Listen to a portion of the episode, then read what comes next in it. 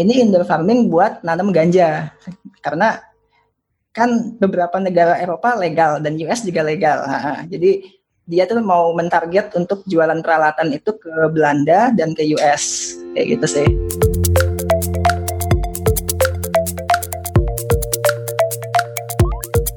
Selamat datang kembali di ceritanya Developer Podcast bersama saya Riza.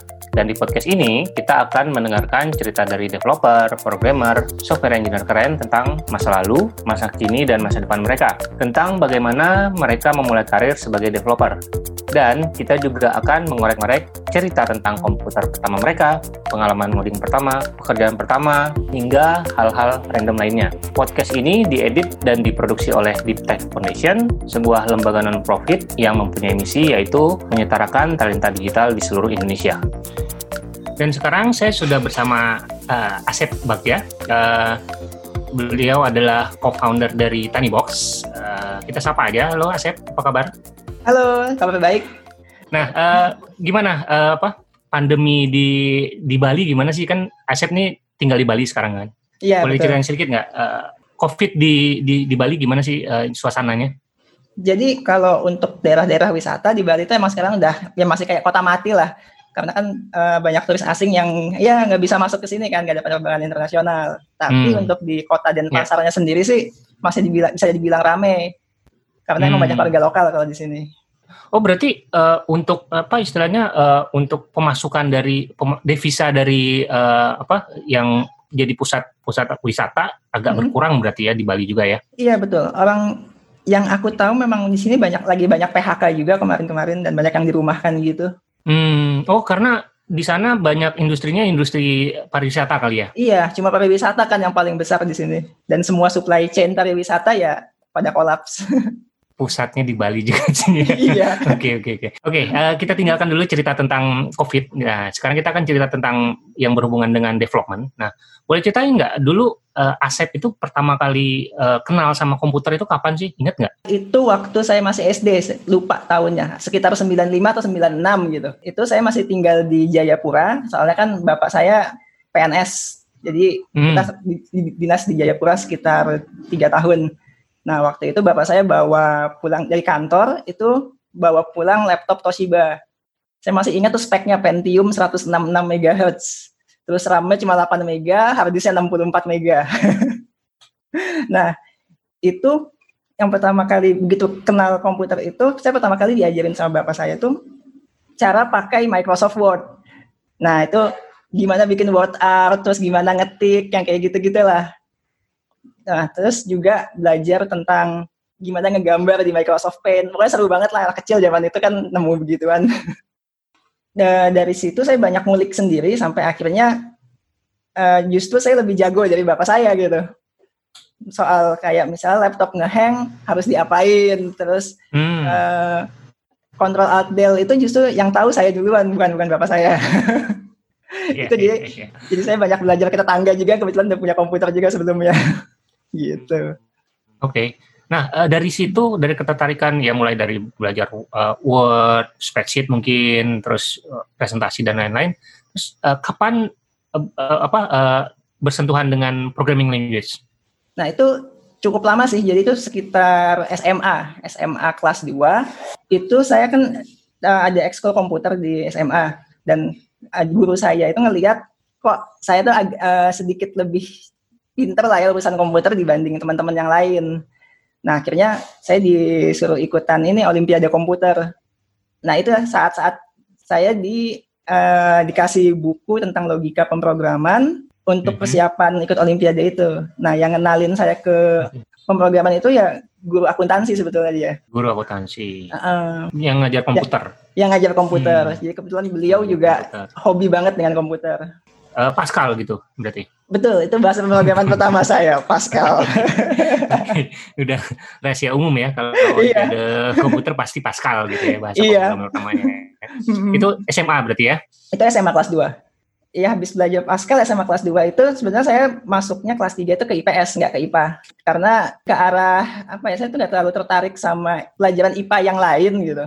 Dan ngelihat IPS tuh kayaknya asik banget sekolahnya kan lebih santai, terus banyak yang bolos, bisa lebih enak lah. setelah itu saya belajar ikutan kursus komputer lagi di luar itu belajar VB6 tahun berarti itu tahun ya tahun-tahun 2000 2004-an VB6 terus bisa bikin aplikasi desktop sederhana gitulah.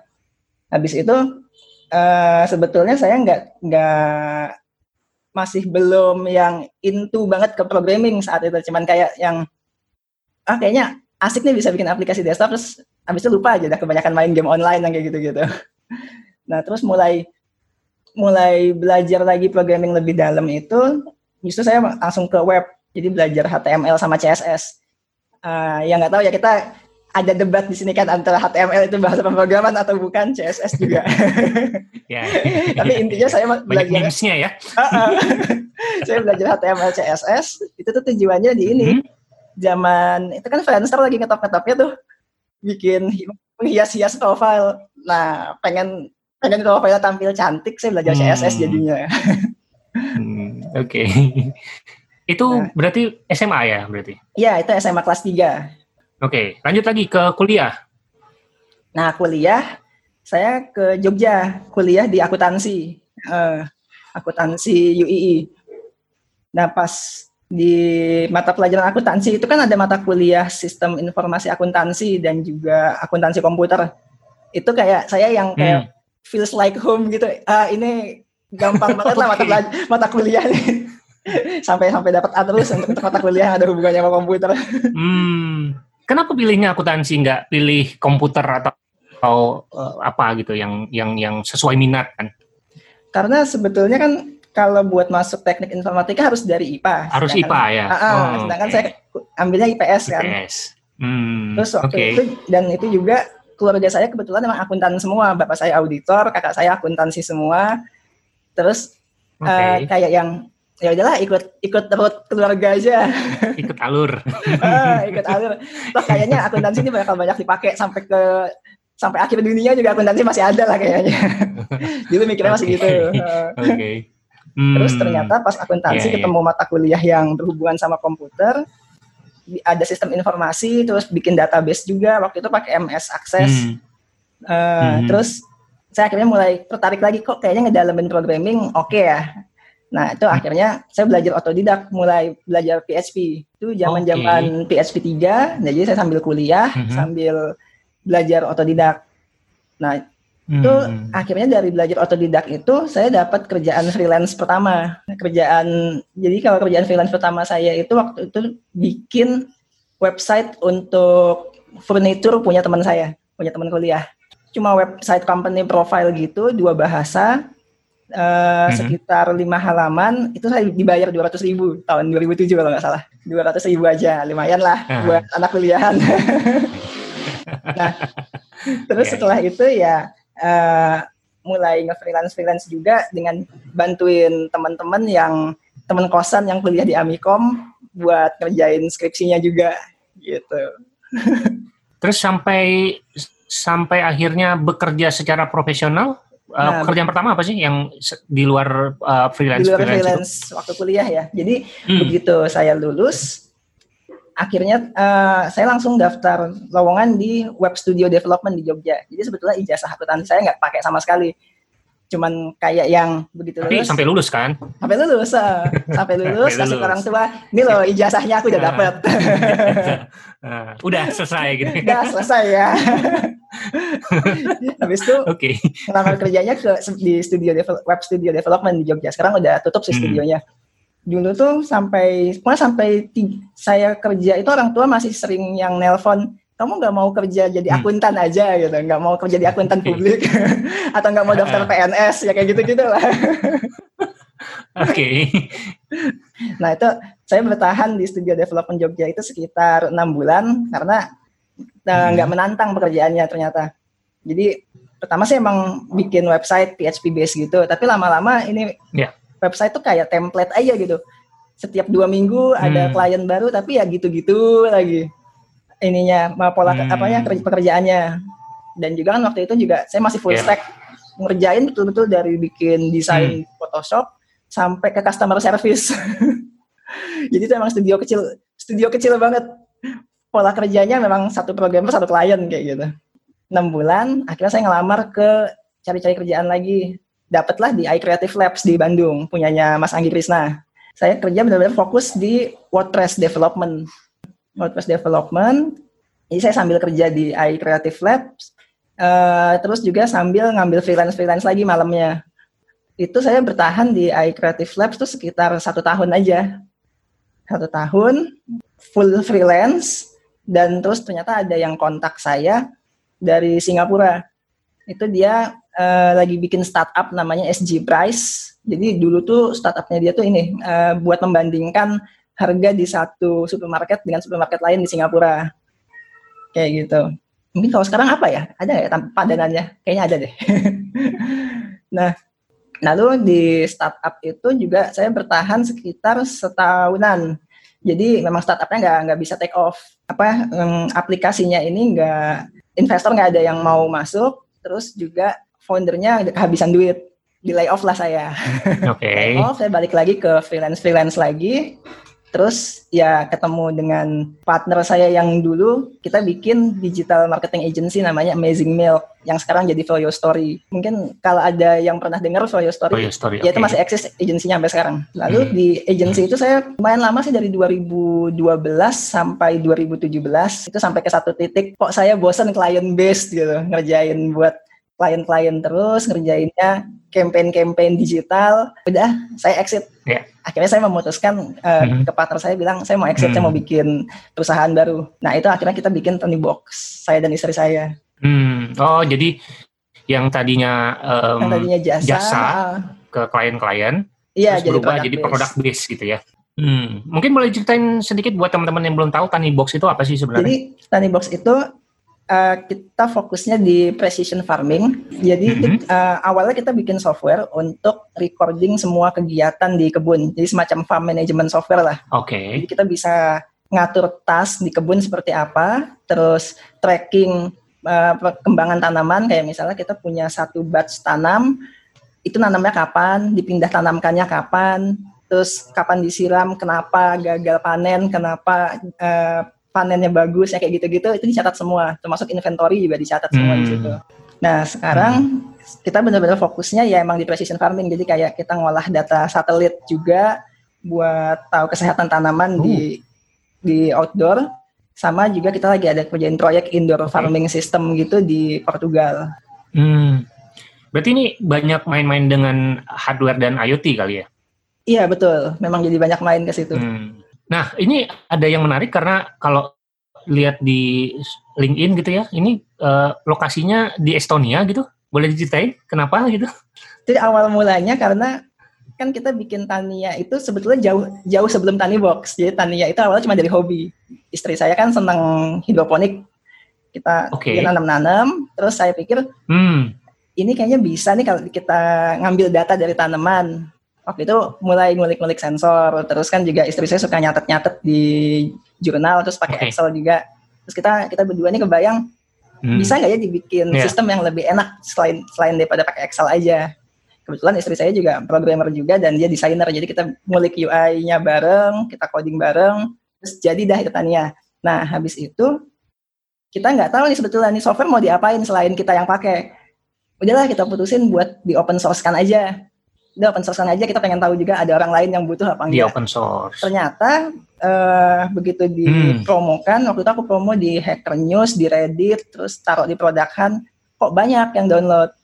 Terus habis itu juga kok ada aja orang-orang yang kontak gimana sih buat white label Tania, aku mau custom nih kayak gitu-gitu deh. Hmm.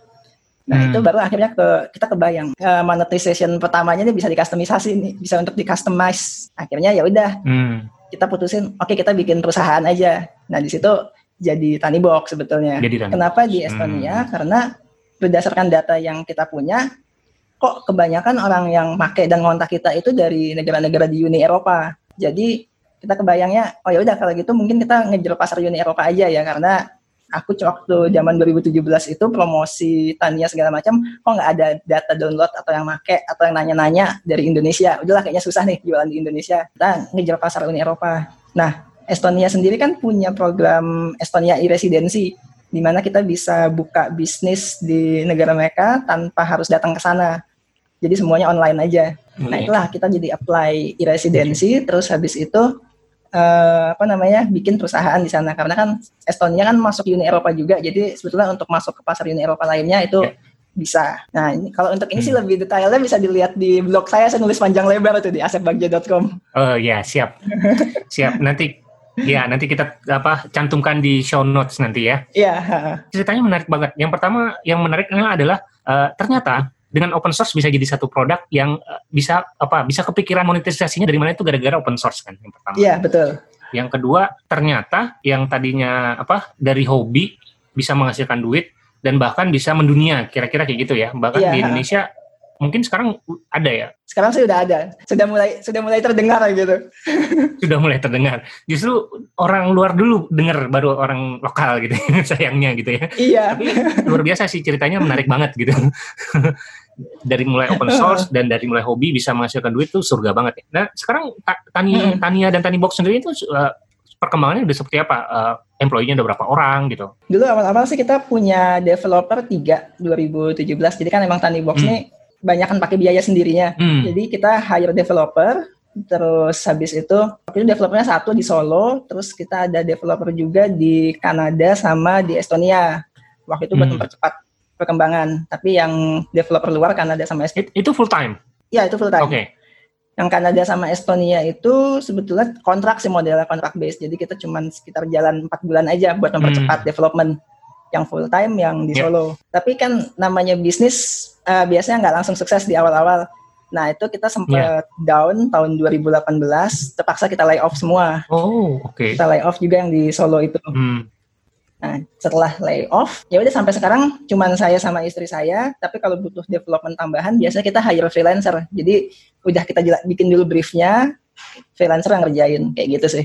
Dari mulai apa tadi kan mulai belajar pengalaman kan dari SMA kan terus uh, masuk kuliah uh, akuntansi belajar uh, otodidak sampai bekerja hmm. gitu ya mulai dari freelance sampai kerja full sampai bikin yeah. Tania. Nah sebelum Tania ada nggak sih aplikasi-aplikasi menarik yang masih diingat yang pernah dibikin gitu pada saat kuliah lah atau SMA atau ada sih jadi aplikasi yang menurut saya keren itu yang uh, yang hmm. jadi cikal bakalnya digital agency saya dulu jadi itu mm-hmm. Facebook application untuk kampanye sebuah bank di Indonesia, kampanye marketing gitu okay. deh, pas Lebaran. Jadi dengan dengan Facebook application itu kita bisa kirim-kiriman pesan dan kirim-kiriman lagu benar-benar okay. dinyanyiin dan dikirim ke temannya. Misalnya oh, Mas ya? Fahmi nih request ke aplikasi, saya mau ngirim untuk teman saya si hmm. Asep kalimatnya hmm. seperti ini ini ini ini. Nah kita tuh ada bener-bener di studio juga ada orang yang bener-bener nyanyiin itu gitu. Oh ya, wow. Nyanyiin, terus di like, masukin ke aplikasi buat dikirim ke temannya. Ya, jadi kayak itu ya radio kirim-kirim salam gitu ya. Dan itu ada kayak tem okay. ada kayak template-nya gitu. uh, tapi ada template videonya juga. Jadi si pesannya itu dinyanyikan, ada video dan pesannya tuh di layer di atas videonya. Waktu itu kita akal-akalin pakai CSS gitu sih buat nempel-nempelinnya. Iya, wah Menarik sekali. Nah, selama jadi developer nih dari awal karir atau dari SMA lah sampai sekarang gitu, udah hmm. bikin produk sendiri. Itu ada momen atau kontribusi yang paling membanggakan nggak sejauh ini? Momen yang paling membanggakan apa ya? Saya kalau membanggakan nggak nggak terlalu sih, cuman yang saya ingat waktu itu tahun 2013 ikutan hackathon Angel Hack, terus kita menang kebetulan nggak tahu hmm. kenapa padahal menurut okay. kami sih okay. aplikasinya standar banget gitu. Terus bisa jalan-jalan. Bikin apa waktu itu? Ini aplikasi commerce pakai di zaman di zaman itu di zaman BlackBerry. Aku lupa namanya namanya apa ya? Pintails kalau nggak salah. Pintails. Nah itu kalau sekarang sih jatuhnya kayak pokoknya e-commerce supaya orang bisa jual beli di di handphone. Nah itu ternyata menang dan kita bisa jalan-jalan ke SF Nah, sebenarnya yang bikin bangganya itu bukan aplikasinya, tapi lebih ke saya bisa nunjukin ke orang tua, ini loh nggak usah jadi PNS juga bisa. nah, kalau sebaliknya momen yang memalukan ada sih? Jadi yang paling memalukan waktu itu tuh saya ini uh, masih zaman-zaman freelance, yang siangnya kerja di iCreative Labs, malamnya freelance. Nah, pas proyek freelance ini, saya melakukan hal yang sepertinya umum terjadi pada pemula pemrograman, yaitu menghapus database production. nggak sengaja terhapus Dan ownernya itu, owner projectnya nanya ke saya, ini kenapa web saya nggak bisa diakses ya? Nah, karena ownernya nggak ngerti-ngerti amat, saya bilang, oh itu mungkin ada yang ngehack. Terus database-nya hilang. Setelah bikin excuse itu, saya coba kontak-kontak ke hosting providernya, ada backupnya nggak? Ternyata ada backup, masih di hari yang sama backupnya juga. Selamat lah itu. Jadi ya, tetap ada yang hilang sedikit beberapa jam sebelum terhapus, tapi sejauh itu masih aman lah. Dan si ownernya kayak yang memaklumi gitu, oh iya mungkin ada yang hack saya ya, kayak gitu. oh kalau dia dengerin sekarang dituntut Enggak ya? Enggak sih kayaknya. Oke, okay. uh, eh, Asep punya uh, mentor nggak di awal-awal karir sebagai developer? Mentor, kalau mentor khusus sih nggak ada. Cuman memang saya dulu banyak belajar tentang PHP dan development secara umum itu ya dari rekan kerja di studio web development yang pertama. Pertama kali saya kerja profesional di Jogja. Jadi kan dulu saya belajar belajar awal PHP cuman dari buku di Gramedia. Uh, terus nggak tahu apa itu framework apa segala macam. Nah saya banyak belajar soal uh, pakai code igniter waktu itu gimana itu dari rekan kerja saya. Nah setelah itu sih nggak ada nggak ada mentor khusus bukan satu orang jadi rekan kerja secara umum jadi di mana saya baru kerja uh, pasti ada rekan kerja yang lebih jago kan nah itu yang jadi mentor saya sih.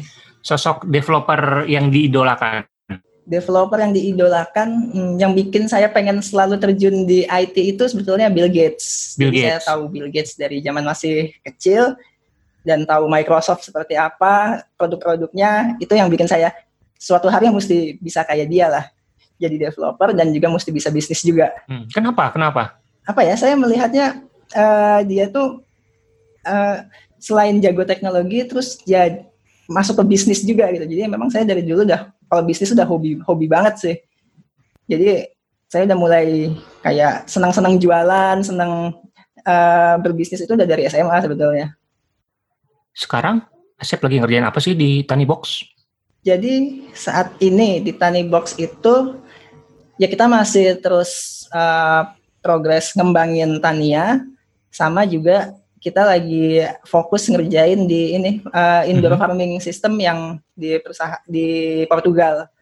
Jadi Oh ya oke. Okay. Uh, uh, jadi di situ kita kebetulan dapat jatuhnya bukan customer juga sih lebih ke partner ya. Jadi hmm uh, ada satu company dia tuh lagi bikin indoor farming dan dia butuh software dan apa IoT device-nya. Nah, itu hmm. kebetulan kita kenal dari Red, dari Reddit dan kayaknya cocok.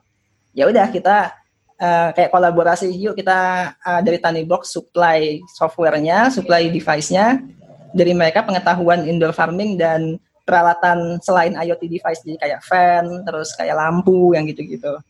Jadi dan yang menariknya hmm. itu ini indoor farming buat nanam ganja. Waduh. Karena kan okay. beberapa negara Eropa legal dan US legal, juga legal. Nah, jadi dia tuh mau mentarget untuk jualan peralatan itu ke Belanda dan ke US kayak gitu sih. Oh. Wah, menarik sekali. Jadi kita kayak kerja sama di situ. Oke. Okay. Tapi ini uh, kan indoor farm uh, indoor farming ya tadi ya? Iya. Uh, itu kan banyak peralatan-peralatan device-device IoT ya. Itu mm. memungkinkan ya untuk kerja. Berarti kerjanya di saat ini uh, di remote kan, artinya kerja ya, remote. remote gitu kan? Uh, uh, remote. Jadi hmm. kita juga punya tim IoT yang kita hire dan ini juga jatuhnya bukan uh, bukan karyawan ya, tapi lebih ke kayak kerja sama gitu. Outsource kayak, gitu ya atau gimana? Uh, hmm. Outsource karena uh, saya udah kenal lama dengan orangnya ini juga dari dari karena dari open source dia kayak fansnya Tania udah lama lah gitu. Oke. Okay. Dia kayak ngefans banget sama software Tania, terus ngajak hmm. kerja sama. Nah, ini orang ini di, di Hungary. Dia punya yayasan IoT gitu di Hungary dan dia punya tim kecil. Jadi kita hmm. kerjasama yang softwarenya dikerjakan di Denpasar, hardwarenya dikerjakan semua di Hungary. Terus habis itu uh, langsung dikirim semua ke Portugal. Kayak gitu sih modelnya. Hmm, wah menarik nih. Uh, kan karena Nah, apa sekarang kan semua orang, hampir semua orang dipaksa untuk kerja remote kan? Iya. Uh, gimana Asep memanage orang-orang, uh, kan kerjanya di mana-mana nih kan? Ada iya, di betul. Bali, ada di uh, Hungaria, ada di Portugal, di mana-mana. Hmm. Itu gimana sih cara manage orang atau manage pekerjaan gitu, tas-tas gitu? Manage tas standar kita pakai ini, pakai GitHub board sama Trello. Hmm. Hmm. Jadi Trello untuk naruh tas yang apa namanya yang yang non developer juga bisa akses lah kayak gitu. Iya, yeah, iya. Yeah. Terus ya banyak-banyakin komunikasi. Kita komunikasi malah sebetulnya cuma di Telegram aja. Komunikasi via Telegram. Uh, uh, via Telegram sama ya sesekali hangout meeting. Berarti uh, komunikasi intens ya di chat ya, di chat iya, uh, chat room chat. gitu ya. Uh, di chat room terus kayak hmm. misalnya kalau lagi develop device uh, si tim yang di Hungaria itu sering ngevideoin ke saya, ini bener nggak nih kayak gini yang goalnya misalnya kayak uh, ngatur PWM lampu supaya bisa redup, supaya bisa terang, oh, bener nggak okay. kayak gini? Nah, gitu. Pakai video, oh. banyak kan pakai video aja sih. Iya iya. Ya. Jadi itu apa ya um, menggantikan pada saat kalau misalnya kita offline bareng-bareng kita bisa kasih tunjuk langsung kan. Kalau ini kan nggak bisa jadi videoin yeah, gitu ya. Tetap kita hmm. videoin. Nah kalau apa uh, saat ini lagi ngulik uh, teknologi apa nih?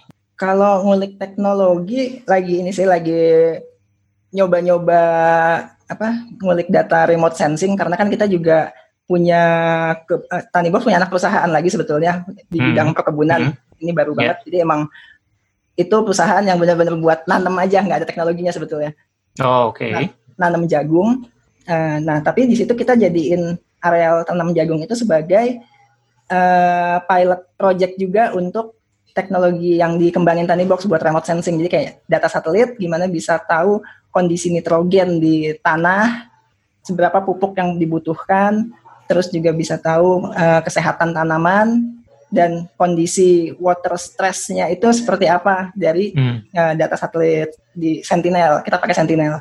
Oke. Okay. Nah, kalau hobi di luar uh, pemrograman atau komputer, ada nggak sih? Hobi saya lebih ke main musik sih sebetulnya. Jadi saya bisa main bisa main piano, gitar, dan bisa main biola juga lagi belajar sekarang. Oh, sekarang lagi bela belajar main biola? Iya, itu bisa cek di SoundCloud atau YouTube saya. Oke, siap. Kenapa memilih biola gitu? Untuk ber kan ini mau belajar nih. Kenapa hmm. pilihnya biola sekarang? Soalnya kan saya udah pertama saya udah bisa piano. Itu kan kayak basic macam basic banget lah. Lalu waktu kuliah saya belajar main gitar itu karena pengen tahu uh, apa namanya uh, instrumen lain yang pakai string, yang pakai senar. Nah terus belajar pengen main biola itu ya karena uh, buat upgrade aja dari yang tadinya gitar itu pakai senar dan ada fretnya, terus jadi yang fretless seperti apa sih cara mainnya.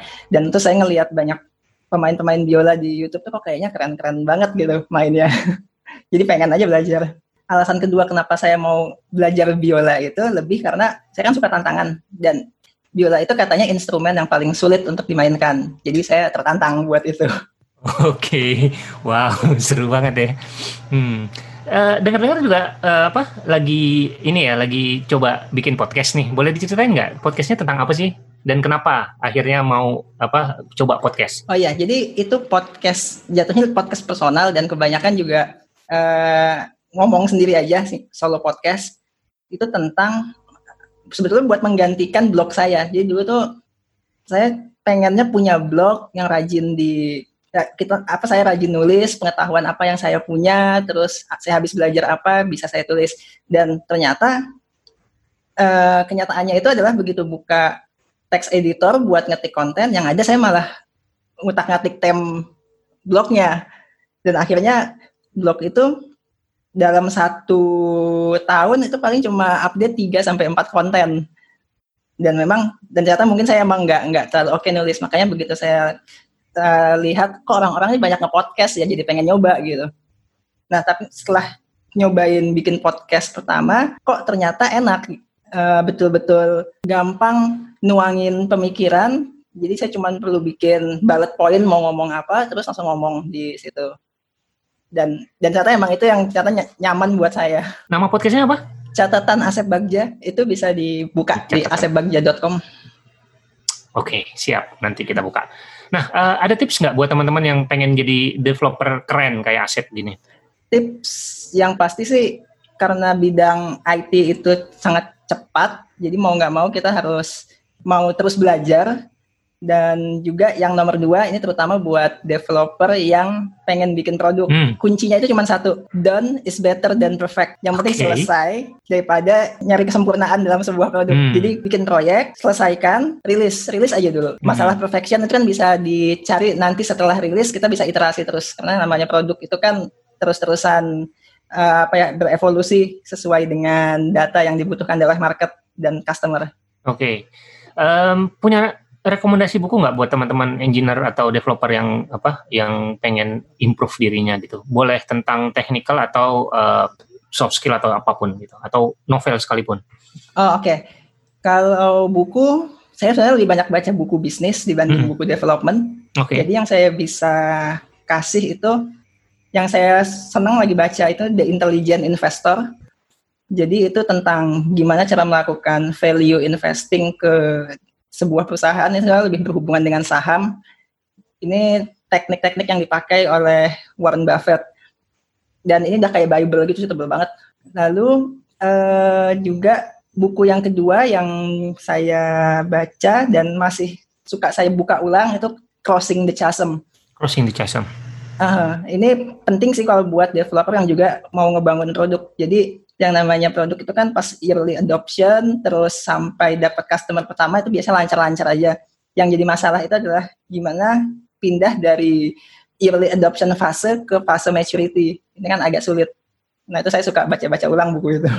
Kalau apa? Kalau uh, Tani Box, Tania udah uh, crossing belum? Udah lewat belum uh, Bisa dibilang masih struggling untuk masuk ke maturity sih. Oh, baru masih on the way ke sana ya? Iya, masih on the way ke sana. Karena early hmm. adoption-nya bagus, tapi untuk maturity kita belum. Belum belum tahu ya gimana ya. Iya. Mudah-mudahan lancar lah ya. Iya. Oke, okay, uh, eh, gimana kalau misalnya ada teman-teman yang dengerin gitu pengen pengen ngobrol sama Asep, uh, mungkin bisa di-share uh, sosial medianya atau blognya atau apa pun? Paling cepet sih kontak saya di Twitter @bpitulas. Twitter bisa mm -hmm. mention saya soalnya paling paling aktif dan sering buka di Twitter atau Twitter ya, uh, oke. Okay. Atau bisa private message ke Telegram aja Asep Bagja. Telegram. Oke, okay, sip. Oke, okay, kalau gitu uh, terima kasih banyak uh, Asep atas waktunya, atas ceritanya. Sukses terus buat uh, project-projectnya dan uh, sampai ketemu di lain kesempatan. Sama-sama, terima kasih Mas Ahmi. Itu dia episode ceritanya Developer Podcast kali ini. Nantikan episode-episode ceritanya Developer Podcast selanjutnya. Kritik, saran, atau sekedar hai, silakan email ke rizafahmi@gmail.com atau mention rizafahmi22 di Twitter. Sertakan juga hashtag ceritanya developer.